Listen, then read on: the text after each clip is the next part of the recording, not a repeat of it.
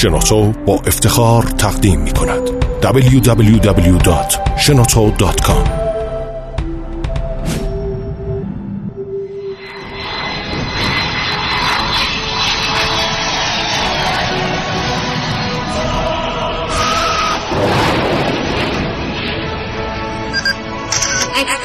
کاوشگر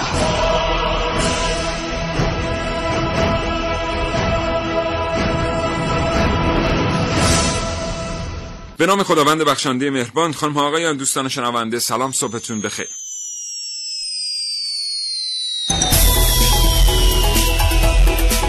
کاوشگر رو میشنوید زنده از رادیو جوان.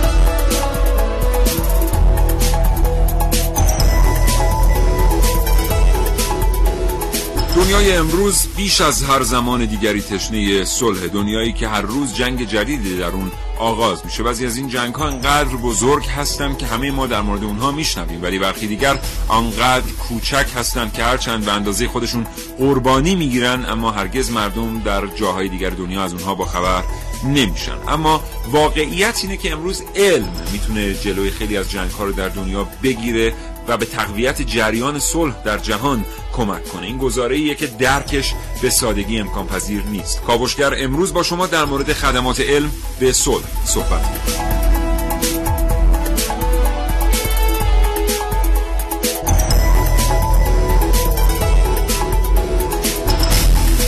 چنانچه زندگی روزمره فرصت مطالعه کردن را ازتون سلب کرده کاوشگر را از دست ندید. هرچند که هیچ چیز در زندگی یک انسان جای کتاب و کتاب خواندن رو نمی‌گیره.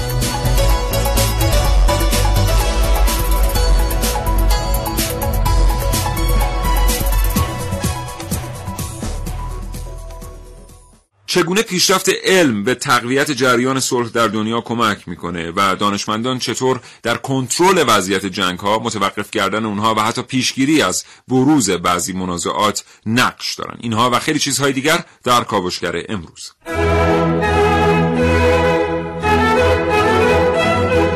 در این کاوشگر میشنوید.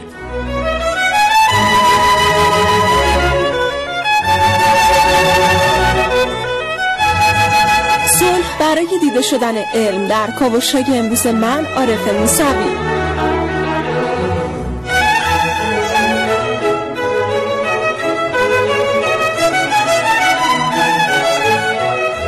علمی که بدون اخلاق نابیناست. با من حسین رضوی.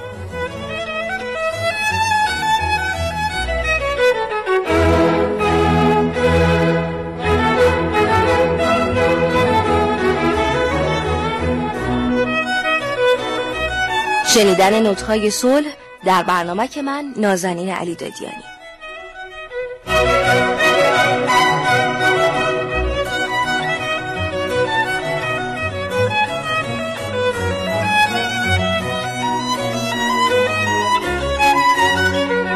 محسن رسولی اینجاست تا حاصل پژوهش های خودش رو با ما به اشتراک بگذاره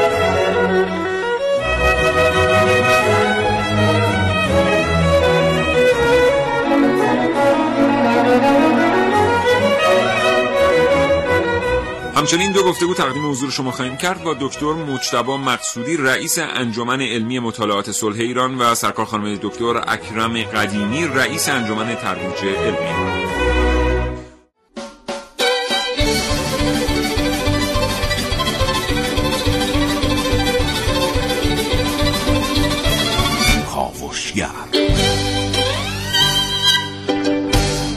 بریم برنامه رو آغاز کنیم محسن صبح بخیر. به نام خدا سلام صبح بخیر خدمت همه شنوندگان خوب کاوشگر. شدیدا توصیه می‌کنم برنامه امروز رو تا انتها دنبال بکنن برای اینکه مطالب عجیب و غریبی درباره آینده بله. برنامه امروز یه برنامه نیست که مثلا خیلی موضوعش اصطلاحا کف خیابانی باشه بله. در مورد کارت سوخت نیست در مورد خودروها نیست. بله. ولی یه موضوعیه که واقعا اگه آدم بهش فکر بکنه می‌تونه خوراک فکری خوبی برای آدم تامین بکنه حداقل در مدتی که این برنامه رادیویی داره. پخش میشه. بله.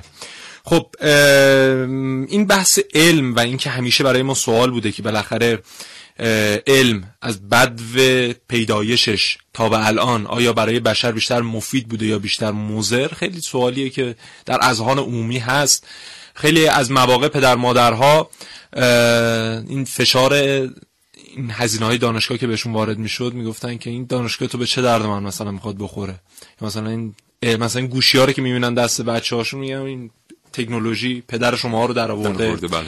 یا حالا اشل بزرگترش مثلا بمب اتم ناشی از یک اختراع علمی بود دیگه یا دینامیت بله. یا همه این ابزار و ادوات جنگی و خیلی ها معتقدند و خیلی هم معتقدند که علم در واقع باعث از بین بردن بشر در آینده خواهد شد اما پیش بینی های مؤسسات مختلف علمی انجام دادن که حالا من در ادامه خدمتتون میگم که برای هر 20 سال یک پیش بینی کردن که مثلا از سال 2020 تا سال 2040 چه اتفاقاتی برای بشر ناشی از پیشرفت علم رقم خواهد خورد. و تا سال 2200 اینها پیش بینی ها خیلی پیش بینی جالبیه. حتما اینها رو با هم مرور خواهیم مرور خواهیم کرد. شنونده برنامه کاوشگر باشید. کلی شنیدنی برای شما داریم تا حوالی ساعت 10 صبح. من یک کاوشگرم که کاوش هامو با شیوه های متفاوتی به شما ارائه میدم. ویدیو شبکه های اجتماعی خبر سینما با من باشید در کاوشگر جوان. Zahllose Batterien bis zu den schwersten und überschweren Mörsern und Langrohren صدایی که میشنوید مربوط به جنگ جهانی دومه. وقتی که برای اولین بار در تاریخ نازی ها سلاح های اتمی را ساختند و ازشون برای کشتار استفاده کردند.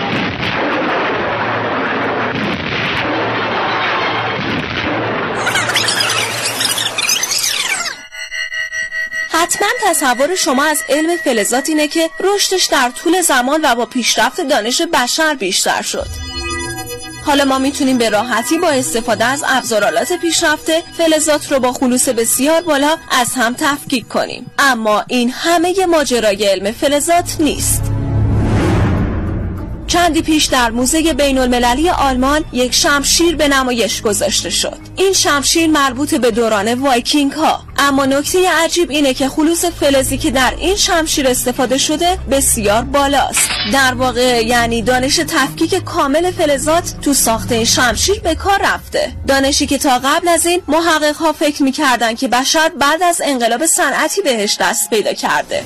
بله وایکینگ ها با اینکه در قرون وسطا زندگی می‌کردن اما دانش عجیب و پیشرفته ای در مورد فلزات داشتند. حالا شما رو دعوت می‌کنم به یک جستجوی اینترنتی درباره کلمه وایکینگ ها. در متون اینترنتی به کشتار بیرحمانه وایکینگ ها و علاقه اونها به قدرت نمایی در اروپا اشاره شده. در بعضی از متون به این اشاره شده که وایکینگ ها انقدر به خشونت و جنگ علاقه مند بودند که با جنگ و خونریزی به آرامش می‌رسیدند. خونریزی و جنگ بدون در نظر گرفتن اخلاقیات. اما به هیچ عنوان به علم و دانش وایکینگ ها اشاره نشده. حالا ما وایکینگ ها رو نوعی دزد دریایی می‌دونیم نه دانشمندان علوم فلزات. چرا که وایکینگ ها با دانششون شمشیرهای تیزی رو ساختند که در پی جنگ طلبی و زمین گشایی جان انسانهای دیگر رو می‌گرفت حالا تاریخ به ما ثابت می‌کنه وقتی علم در کنار جهالت قرار بگیره هیچ ارزشی نخواهد داشت.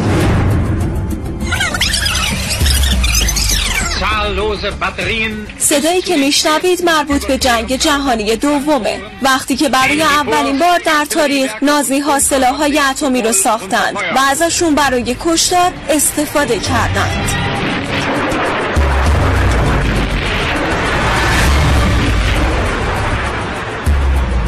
عارف موسوی کاوشگر جوان.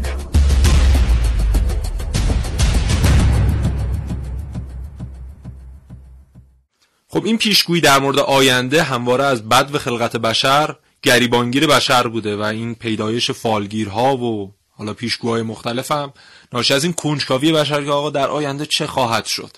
اما یک مؤسسه تحقیقاتی به نام پاپیولار مکانیکس اومده بر پایه سیر تحولات 110 سال گذشته علم اومده 110 سال آینده رو پیش بینی کرده و پیش بینی های جالبیه اینا رو با هم یه مروری بکنیم. در هر بخش من یک بازه زمانی رو بهتون خواهم گفت.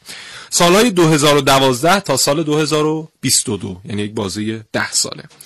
میگه شرکت گوگل و آژانس طرحهای تحقیقاتی پیشرفته دفاعی اومدن علم رو تا جای پیش بردن و حالا تکنولوژی رو بهتره بگیم تا جایی پیش بردن که دیگه بشر نیازی نیست هیچ زبانی غیر از زبان مادریش رو بلد باشه برای اینکه در همه ابزارها در همه شبکه های اجتماعی در همه جاهایی که زبان نیاز داره در واقع یک افزونه های مترجم سوار بله. هستن بله. بله نمونه‌اش همین مثلا در اینستاگرام در بله. آخرین ورژنش بله. see translation اضافه کرده که شما هر زبانی باشه اون پیج شما برای شما یه translation انجام میده و شما می‌بینید بله. به زبان خودتون چی میشه البته در حال حاضر این translation فقط به زبان انگلیسیه ولی خب. در آپدیت های بعدی احتمالاً به زبان مادری هر انسانی تغییر خواهد کرد یا مثلا گیرنده های ماهواره‌ای جی پی اس که الان IBM خیلی داره روش بله. فعالیت می‌کنه یک زمانی می‌رسه که دیگه پیش بینی می‌کنه همه وقایعی رو که به صورت طبیعی قرار برای شما پیش بیاد. مثلا زلزله اگر قرار باشه اتفاق بیفته طوفانی اگر قرار باشه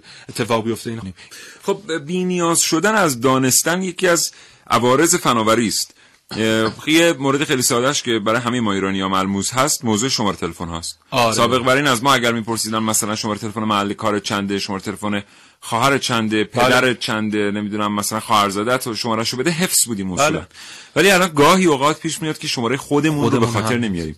به خاطر اینکه افزونه دفتر تلفن تلفن های همراه اومده این کار برای ما انجام میده آره. و خب این یه تحول مغزی است حتی بله. به لحاظ بیولوژیک و نورونیک بله. یک تحول مغزی رو باعث میشه بله ذهن شما رو به سمتی می‌بره که شما دیگه ذهن پرقابلیتتون درگیر اتفاقات خیلی روزمره و خیلی دم دستی نشه همین ماشین حساب رو شما در نظر بگیرید یک زمانی که اومد و در دسترس عموم قرار گرفت خیلی باعث شد که ذهن بشر بره به سمت تحقیقات روی کارهای خیلی بزرگتر بله. و اتفاقات خیلی بهتری رقم خورد و این تکنولوژی هرچی پیش میره باعث میشه که انسان کارهای دم دستی که یک زمانی براش معضل بود رو دیگه ماشین ها انجام بدن و این نیاز نباشه انجام بده یا مثلا میگن که در سال 2022 لباس های تعبیه خواهد شد که اینها حسگرهایی داره که شما در هر محیطی وارد بشید فورا در عرض چند میلی ثانیه دمای بدن شما رو مطابق با اون محیط تنظیم می‌کنه و شما دیگه اصلا سرما نمی‌خورید. شما دیگه اصلا مریض نمیشید.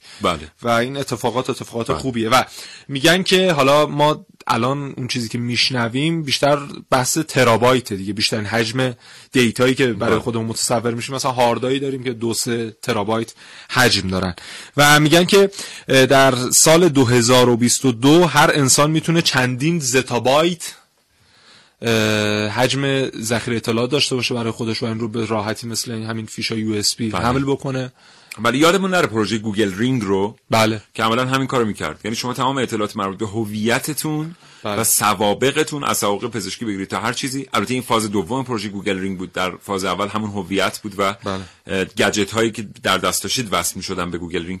ولی یادمون نره که قرار بود همه چیز بیاد در یک حلقه و شما دیگه نه لازم باشه آره. کلید درتون رو به همراه ببرید کلید در منزلتون رو همراه داشته باشید نه لازم باشه که نه کارت آبربانک داشته آبربانک باشید. داشته باشید نه کارت شناسایی محل کارتون رو داشته باشید همه اینا توسط یک زاده کوچک تکنولوژی حل می‌شد ارتباط تلفنی ما با جناب آقای دکتر مجتبی مقصودی رئیس انجمن علمی مطالعات صلح ایران برقرار آقای دکتر مقصودی سلام وقتتون بخیر سلام علیکم در خدمت شما هستم. حال احوالتون خوبه؟ خیلی ممنون. روز شما و شنوندگان محترم بخیر. سلامت باشید. آقای دکتر گاهی اوقات درک این گزاره قدری سخته که میگن دانشمندان می‌تونن به تقویت جریان صلح در جهان کمک بکنن. در این رابطه از شما میشنویم. قطعا همینه. اصولا علم در واقع بایستی در خدمت بشریت باشه.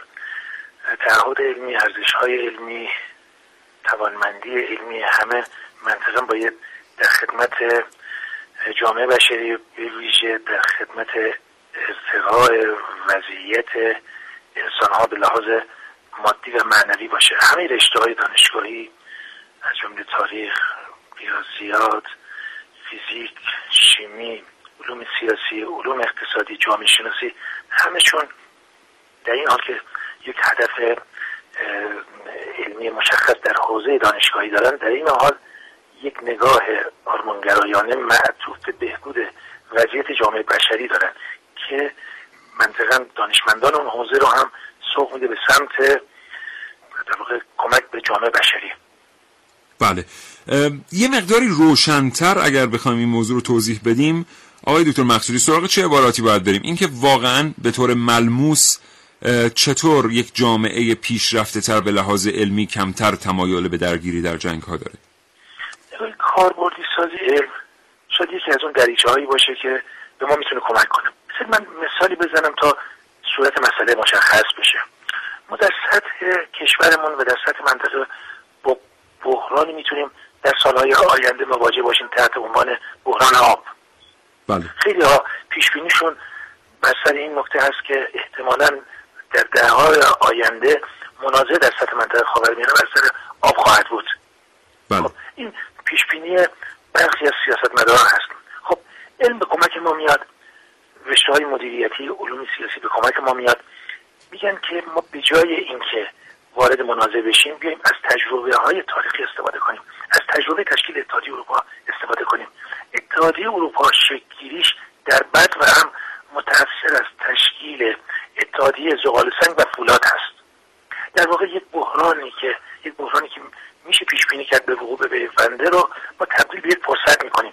ما مدیریت منابع آب رو در سطح منطقه به اشتراک می‌گذاریم. یعنی کمک مفاهمه و همکاری در جهت مدیریت منابع آب یک منفعت مشترکی است که عملا می‌تونه منطقه رو از بروز بحران جنگ و درگیری در واقع باز بداره. پس من می‌خوام بگم که علم با دستاوردهاش با امکاناتش با پیش بینیش با برآوردهاش می‌تونه از اون فضای مخاسمه آمیز و مخاسمه آلود ایدولوژی جلوگیری کنه.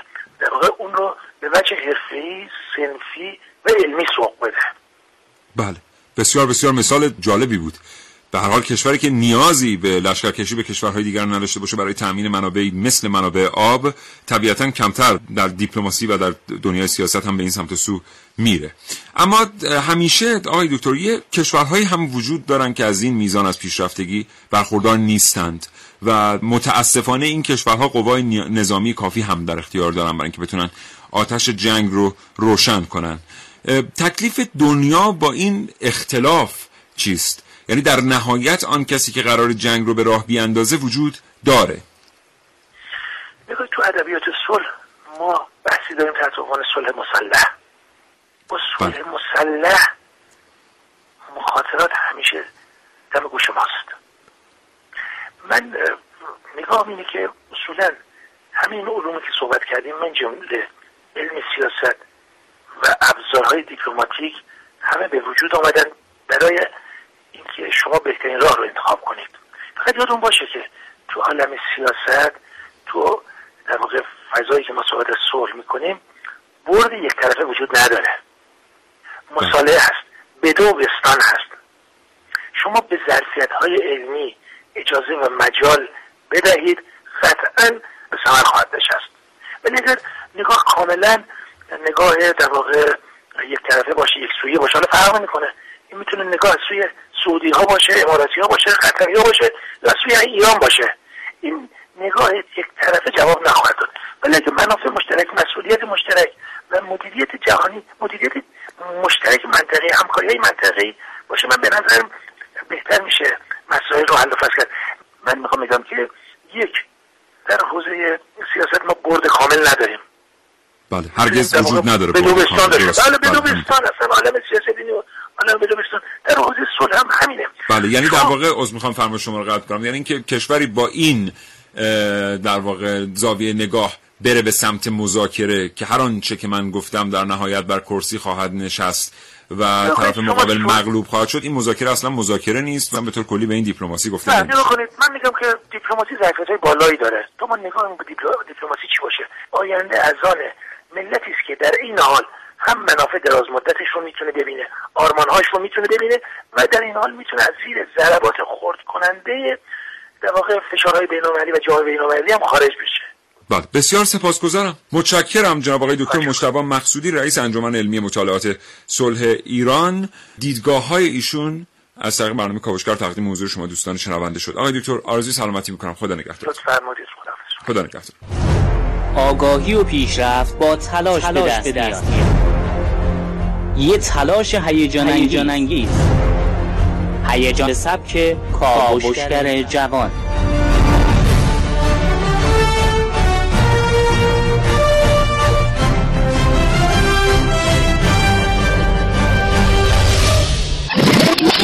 از قرن 17 و 18 میلادی که شروع عصر علم تو کشورهای غربیه به خاطر برخی نگاه ها به مقوله علم علم از اخلاق جدا شد. تصمیمی که نتیجه شد جنگ های جهانی اول و دوم. خیلی از موادی که تو آزمایشگاه های مخفی مواد مخدر تو سراسر جهان تولید میشه محصولاتی هستند که برای اولین بار به وسیله دانشمندان تولید شدن. حتما اسم آسپرین رو شنیدید. فیلیکس هوفمان شیمیدان آلمانیه که به خاطر تهیه همین آسپرین به شهرت جهانی رسید. علاوه بر این هروئین رو تو آزمایشگاه با تجربه روی اسید اسیتیک تهیه کرد. هرچند هروئین در ابتدا به عنوان دارو تا سال 1971 به طور قانونی استفاده می‌شد و مصرفش بعد از این تاریخ ممنوع اعلام شد. حتی پیروز جنگ فاتح جنگ میاد بیرون با مقدار زیاد شهرهای ویران صنایع از دست رفته مردمی که از صدمه دیدن. جنگ ها با واقعا در به جنگ های باخت باخت. در این شرایط چرا باید مردم با همدیگه به جنگن و تکنولوژی الان دیگه کمکی به به دست آوردن قنایم جدید نمی‌کنه.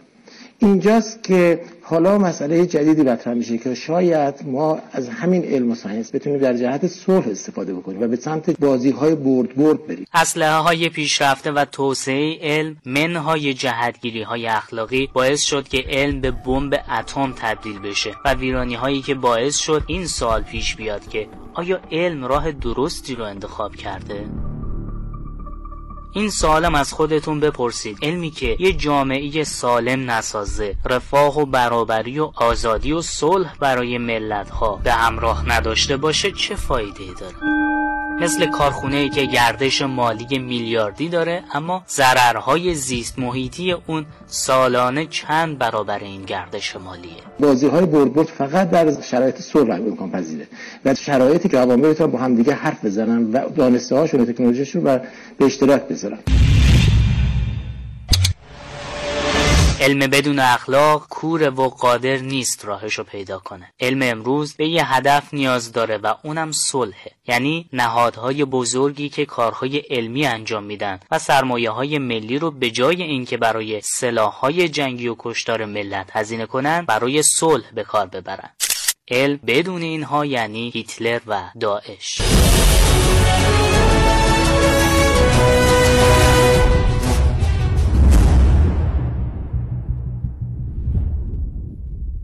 یه بار دیگه سلام می‌کنم به شمایی که به جمع شنوندگان رادیو جوان پیوستید. همین حالا و کاوشگر رو میشنوید. با شما در مورد جایگاه علم در تقویت جریان صلح در جهان صحبت می‌کنیم. بله. در ادامه همین بحث تأثیر علم بر صلح بشر بازه سال 2023 تا 2062 رو که بررسی می‌کنیم در پایانش به جایی می‌رسیم که این نشون میده که علم نه می‌تونه خیلی هم مفید باشه برای بشر و خیلی هم صلح به ارمغان بیاره کما اینکه تا به الان خیلی باعث سهولت کار بله. بشر شده میگن در بین سالهای 2023 تا سال 2062 دیگه لنز های طبی به وجود میاد که اینها نمایشگرهای موبایل های شما هستند و دیگه شما نیازی نیست انقدر مثلا با صفحات هارد و صفحات سخت مواجه باشید. اینها کاملا فلکسیبلن قابلیت نمایش های بسیار بالا دارن. اینا چند انگشته می‌تونید با اینا کار بکنید و این حسگرهای بسیار قوی در اینها این در واقع این پروژه است که در حال حاضر تو سیلیکون ولی داره پیگیری میشه. آره. تو این پروژه اصلا چیزی وجود نداره دوستانه. شنونده به عنوان تلفن هوشمند. یک لنزی که در چشم قرار آره. می‌گیره. اون لنز باعث میشه شما صفحه‌ای که می‌خواید ببینید رو ببینید روی یک جای دیگری مثلا روی میز یا در مقابل چشمتون. بعد بتونید با استفاده از انگشتان دستتون اون صفحه رو کنترل بکنید. در واقع دیگه صفحه کریستال مایعی وجود نداره اصلا مثل LCD و شما هر جوری که بخواید و در هر ابعادی که بخواید می‌تونید این نمایشگر رو ببینید. بله و میگن در سال 2060 ابررایانه ها حجمشون به اندازه یک حب قند میشه. ما فراموش نکنیم که یک زمانی شما مثلا یه پروژه می‌خواستی در دانشگاه انجام بدی و یه محاسبات خیلی ساده ریاضیات داشت. یک ساختمانی اصلا در دانشگاه بود به نام ساختمون کامپیوتر که در اونجا مثلا یک ابر کامپیوتری بود که این دیتا رو می‌رفتید بهش وارد می‌کردید می‌دادید مسئولش وارد می‌کرد و شما مثلا فردا گروه باید میومدید جواب اون دو دو تا چهار تا رو به شما می‌داد. بله. و این ابر رایانه ای بود که مثلا اندازه ساختمون چهار طبقه حجمش بود. اما این الان رسیده به اندازه یک حب قند در سال 2060 این خودش خیلی تحول عجیبی می‌تونه ایجاد بکنه و این خیلی جالبه. اینو که بگم دیگه اصلا یا اصلا بس بریم تو فرصت بعدی پس بگو. منتظر باشید تا از محسن رسولی موضوع جذاب بعدی رو بشنوید. ممنونم از اینکه کاوشگر همراهی می‌کنید. اما در سال 2060 این پیشرفت تکنولوژی به کجا خواهد رسید؟ به جایی خواهد رسید که گلولهای قرمز روباتیکی طراحی میشن که اینها دویست برابر بیشتر از این گلبول های قرمز طبیعی که در بدن ما هست می‌تونن اکسیژن در خودشون ذخیره بکنن.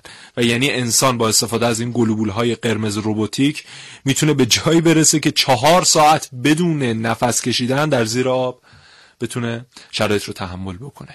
و انسان دیگه یک موجود آبزیست به ترتیب. آره میشه. تعبیر کرد. عجیبه واقعا.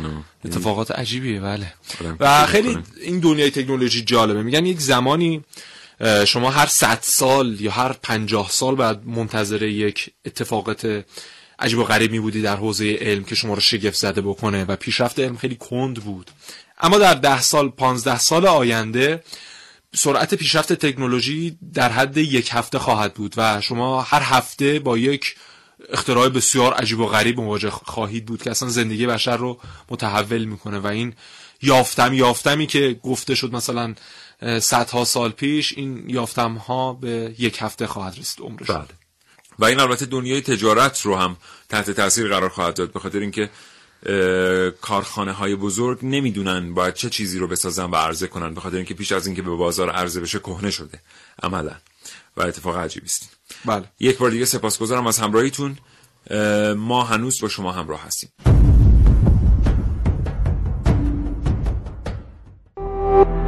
www.shenoto.com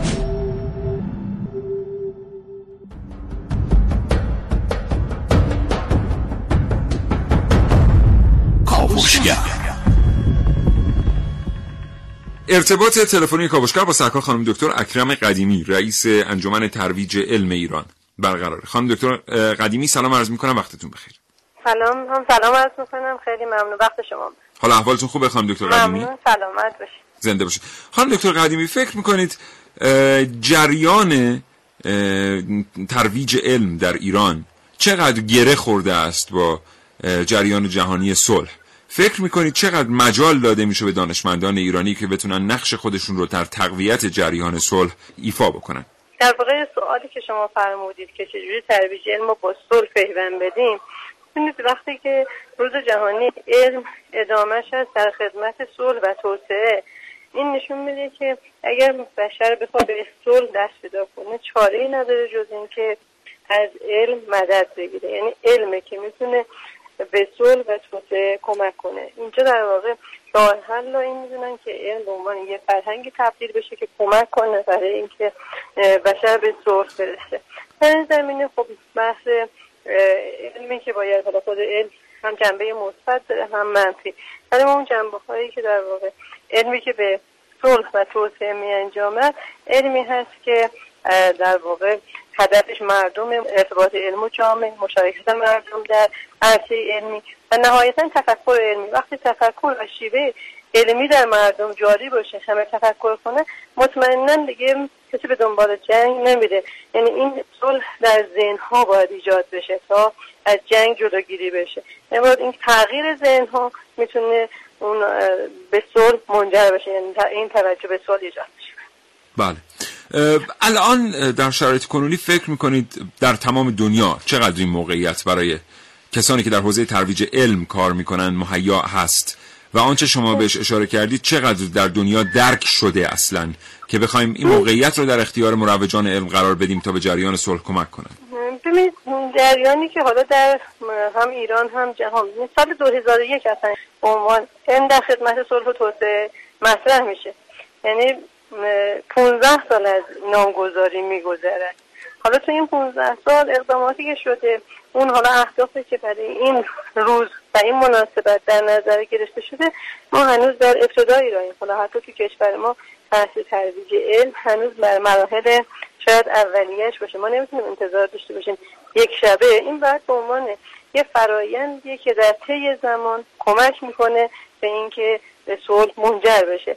و فرایند ترویج علم فرایندی که باید در دل جامعه جاری بشه ساری بشه. در طی زمان یعنی اینجا نیاز داریم به تغییر نگرش.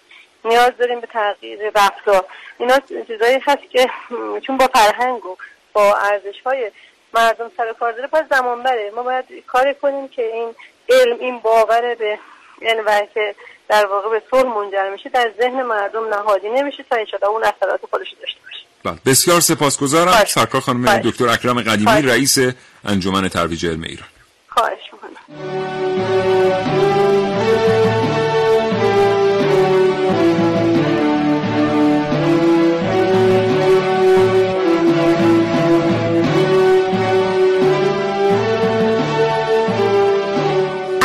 نظر منو بپرسید میگم هیچ چیزی به اندازه موسیقی شبیه صلح نیست. یک آهنگساز وقتی نوتها رو کنار هم میچینه و یک نوازنده وقتی که اون نوتها رو اجرا می‌کنه نه به رنگ پوست مخاطبش فکر می‌کنه نه به نژاد و ملیتش و نه قصد داره با اون آهنگ ملتها رو به جون هم بندازه.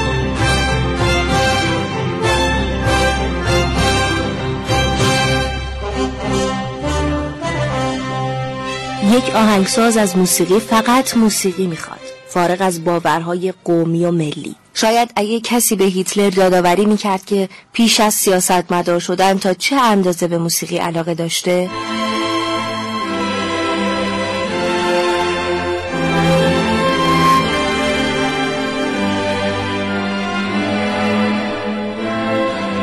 یا اگر یکی از معاونین استالین براش در موقع مناسب فقط یک قطعه موسیقی پخش می‌کرد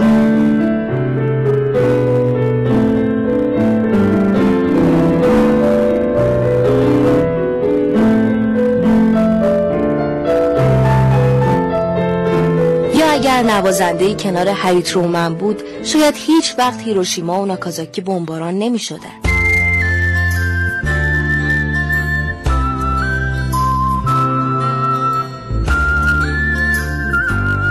در کنار این همه معاون و وزیر و وکیل حضور یک نوازنده در کنار سیاستمداران بزرگ دنیا احتمالا بهترین راه برای آزاد موندن پرنده صلح و پیچیدن بوی زیتون در همه جهانه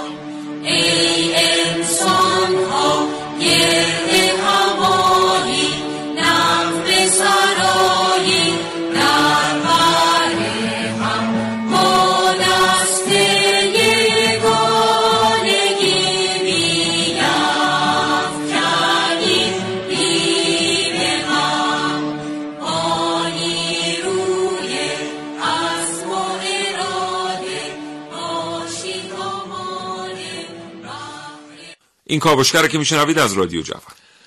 خب ما دلیلی که این برنامه رو گفتیم که با این موضوع پی بگیریم این بود که روز جهانی خدمت علم به صلح بشریت نام نهاده شده بود و پشت سر گذاشتیم آره. بله، و اما خب در ابتدای برنامه بهش اشاره کردیم که چرا اصلا این مقوله مطرح شده به خاطر اینکه دو نوع طرز تفکر وجود داره در دنیا. اینکه علم به بشریت ضربه زده و بشر رو نابود خواهد کرد و پیروان حال حاضرش هم افرادی مثل استفن هاکینگ هستن که میگن این هوش مصنوعی که انسان این همه پیگیرش هست در حال حاضر به یک جایی می‌رسه که انسان رو کلا محو می‌کنن روی کره زمین. اما خب عده دیگه هم هستن که میگن نه این علم همواره خدمت کننده بشر بوده. اگر هم نقصی هست در استفاده بشر از علمه.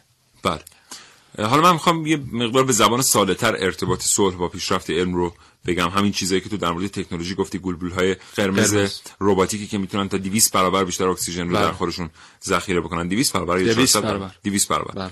حالا من می‌خوام بگم اینا چه ربطی به صلح داره؟ خیلی به زبان ساده حالا ممکنه خیلی از دوستان در جامعه آکادمیک توضیحات منو نپسندن. برای اینکه درک خوبی داشته باشیم بهتر بیایم سراغ این توضیح.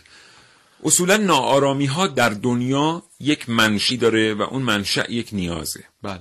یعنی زمانی که شما به زمین بیشتر احتیاج داشته اید در دنیای باستان می جنگیدید وقتی الان در دنیای امروز وقتی به معادن اورانیوم بیشتر به نفت بیشتر به لیتیوم بیشتر نیاز دارید بله. می جنگید یا منطقه رو بی ثبات می کنید که بتونید استفاده بکنید. وقتی رقبایی دارید در علم اقتصاد که این رقبا ممکنه بیان جای شما رو در جدول جهانی اشغال بکنن مثل رقابت کنونی چین و آمریکا برای بله. اولین قدرت اقتصادی بودن می جنگید بله.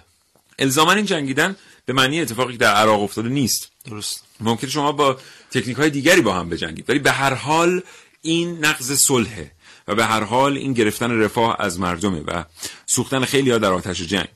تکنولوژی کمک می‌کنه که این نیازها به حداقل برسن. شما وقتی توانستید در همون میزان زمینی که دارید به اندازه ده برابر اون زمین کشاورزی بکنید و نیازتون رو تعمیر بکنید اون نیازه که ریشه اصلی جنگه از بین میره بله وقتی تونستید که نیازتون به نفت رو از بین ببرید جنگ نفت دیگه معنی نداره. نداره, جنگ آب دیگه معنی نداره, نداره، بله. وقتی توانستید تکنولوژی بفروشید یک در واقع شریان اقتصادی جدیدی رو درک می‌کنید و پیدا می‌کنید که دیگه لازم نیست برای سیر کردن شکم مردم بجنگید یا سیاسی بازی کنید. بله. و این کمک علم به صلح و هر چقدر که ما بتونیم جریان در واقع علمی رو تقویت بکنیم به ترتیبی با یک ارتباط پیچیده جریان صلح رو تقویت کرد بله دقیقا.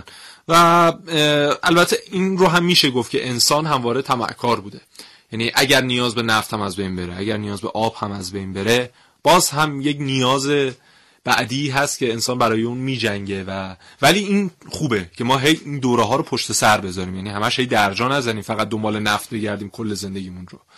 یک دوره رو پشت سر بگذاریم حالا دنبال یک چیز جدیدتر حالا دنبال یک چیز جدیدتر و اینه که باعث میشه مغز انسان رشد پیدا بکنه و جامعه بشری در کشورهای مختلف رشد پیدا کنه. در سال 2063 تا سال 2122 اه، میگن که باز هم زندگی خیلی متحول خواهد شد و دسترسی انسان به کرات دیگه انقدر زیاد خواهد بود که مثلا از اینجا تا ماه رفتن به اندازه از اینجا تا میدون ولیعصر رفتنه. یعنی به اندازه یک سفر درون شهری از شما زمان می‌گیره. یه اتفاق جالبی سال 2010 افتاد. یک المپیکی برپا شد در چین به نام المپیک ربات ها و این رو حالا پیش بینی می‌کنن که در سال 2100 اه، دیگه یک المپیکی که انسان ها در واقع مسابقه دهندگان و شرکت کنندگانش هستند کاملا توسط ربات ها برنامه ریزی میشه هدایت میشه handling میشه و به نتیجه نهایی می‌رسه. و این تاثیر ربات ها در زندگی بشر رو می‌خواد بگه و اینکه پیشرفت هوش مصنوعی که این همه دانشمندان نظرات مختلف و متضادی نسبت بهش دارند در آینده چه دستاوردی برای بشر خواهد داشت. اینکه آیا این ربات ها این هوش مصنوعی در نهایت انسان رو از پا در میارن و انسان رو از بین می‌برن خودشون یک نسلی میشن در روی کره زمین و کرات دیگه یا نه در خدمت بشریت خواهند بود. استیون هاکینگ که کاملا مخالف این قضیه است و میگه که این بزرگترین دستاورد بشر هست اما آخرین دستاورد بشر هم هست. البته خیلی سخت میشه گفت که هوش مصنوعی به افول نبره زندگی انسان ها رو به خاطر اینکه داره یک طرف دومی به جنگ انسان ها با انسان ها اضافه می‌کنه اون هم ماشین ها هستن. بله. و این ماشین ها وقتی که در بین انسان ها به کار گرفته می‌شدن به عنوان ابزارهای مقابله بله. یه تعریف داشتن. وقتی خودشون قراره یک طرف منازعه باشن یک تعریف دیگری به وجود میاد در دنیا. دقیقا. که خیلی سخت میشه گفت هاوکینگ درست فکر نمی‌کنه. و پذیرفتنی نیست گفتهاش بسیار خوب. در بخش بعدی می‌رسیم خدمت شما و میگیم که در 2200 در سال 2200 چه اتفاق برای بشر میفته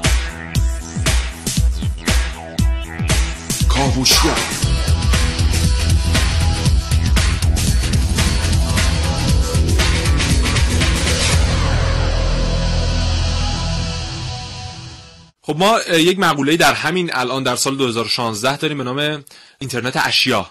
و این تمام هدفش اینه که اشیای مختلف مورد نیاز انسان رو به اینترنت وصل کنه و همه اینها از طریق انسان کنترل بشن و همشون در هر لحظه در اختیار انسان باشن و به انسان خدمت بکنن. در سال 2200 دیگه این اتفاقات نمیفته و کلا انسان میشه یک وسیله متصل به اینترنت. که دیگه همه چیزش کنترل میشه به راحتی با دکترش با پزشکش در ارتباط خواهد بود انسان و هر لحظه به شما آلارم میده که در حال حاضر مثلا کدوم عضو از بدنتون در چه وضعیتیه. وضعیت خوابتون رو کنترل می‌کنه و شما دیگه نیازی نیست به این قضایی زیاد فکر بکنید. یک آلارمی همواره برای شما به نمایش داده میشه و وضعیت شما رو نشون میده و این خیلی اتفاق جالبیه. اما همین چند سال گذشته که نگاه می‌کنیم میانگین سن انسان ها هر سال چیزی حدود دو دهم درصد رشد داشته و ببینید در سال 2200 میگن که این پیشرفت تکنولوژی انقدر به انسان کمک خواهد کرد بله. که دیگه انسان در اون سال چیزی میانگینش تازه مثلا 200 سال عمر می‌کنه. یعنی هر انسان 200 سال حداقل عمر می‌کنه و از دنیا میره. و. این خودش اتفاق جالبیه اگر جنگی در اون زمان ها نباشه انسان ها خیلی راحت تر می‌تونن زندگی بکنن عمر بیشتری دارن و این دغدغه‌ای که برای خیلی از کشورها در حال حاضر هست که نیروی خودشون رو در جنگ ها دارن از دست میدن به دلایل مختلف دیگه در اون زمان وجود نخواهد داشت خیلی سپاسگزارم محسن رسولی. قربانت. متشکرم از این همه اطلاعات که امروز برای ما آوردی. خواهش برنامه عملا توسط تو اجرا شد. خواهش می‌کنم. آرزوی سلامتی می‌کنم برای بزرگواری. خدا نگهدار. دوست داره شنونده متشکرم از اینکه این برنامه رو تا انتها دنبال کردید. پیشرفت علم در جوامع بعضی میگن یعنی همه چیز. واقعا همینطوره. امنیت کشورها رو علم تعیین می‌کنه. و این فقط از این جهت نیست که اگر یک کشوری بتونه آنطور که لازمه تجهیزات دفاعی مورد نیاز خودش رو تأمین کنه و بسازه در امنیته. و کسی یارای برابری تکنولوژیک در زمان جنگ رو باهاش نداشته باشه و اظهار نظرهای از این دست. این به این معنیه که کشوری که از یک جریان علمی سالم برخورداره نیاز کمتری به جنگیدن داره. و اقتصادش انقدر اقتصاد قدرتمندیه که به این راحتی ها درگیر بازی جنگ در دنیا نمیشه. و طبیعی است که همین پیشرفت علمی به او کمک می‌کنه که بتونه به خوبی هم از خودش دفاع بکنه. بنابراین وقتی ایده میگن پیشرفت علم یعنی همه چیز به این جمله فکر بکنیم. یک جمله اروپایی ها به این اضافه کردند به خصوص اسکاندیناویایی ها که خیلی جمله قشنگیه. میگن research is not in a bottle. میگن که پژوهش در بطری نیست. پیشرفت علم یعنی اینکه اگر شما توانستید یک ایده رو به یک یافته تبدیل بکنید باید باز بتابه در زندگی مردم. و مردم باید بتونن از اون یافته استفاده بکنن و باید یک بعد فراورانش بیاد و در جامعه استفاده بشه. مگر اینکه این پیشرفت در حوزه علوم انسانی باشه یا در مورد علوم پایه یا اینکه تلاش کرده باشید بر روی مرزهای علوم حرکت بکنید. که البته اینها هم باز باید باستابش دیده بشه در جامعه. در غیر این صورت مسیری که پژوهشگر رفته مسیر صحیحی نبوده. سپاسگزارم از همراهی شما. هر جا که هستید ایام به کامتون باشه. انشالله خدا نگهدار.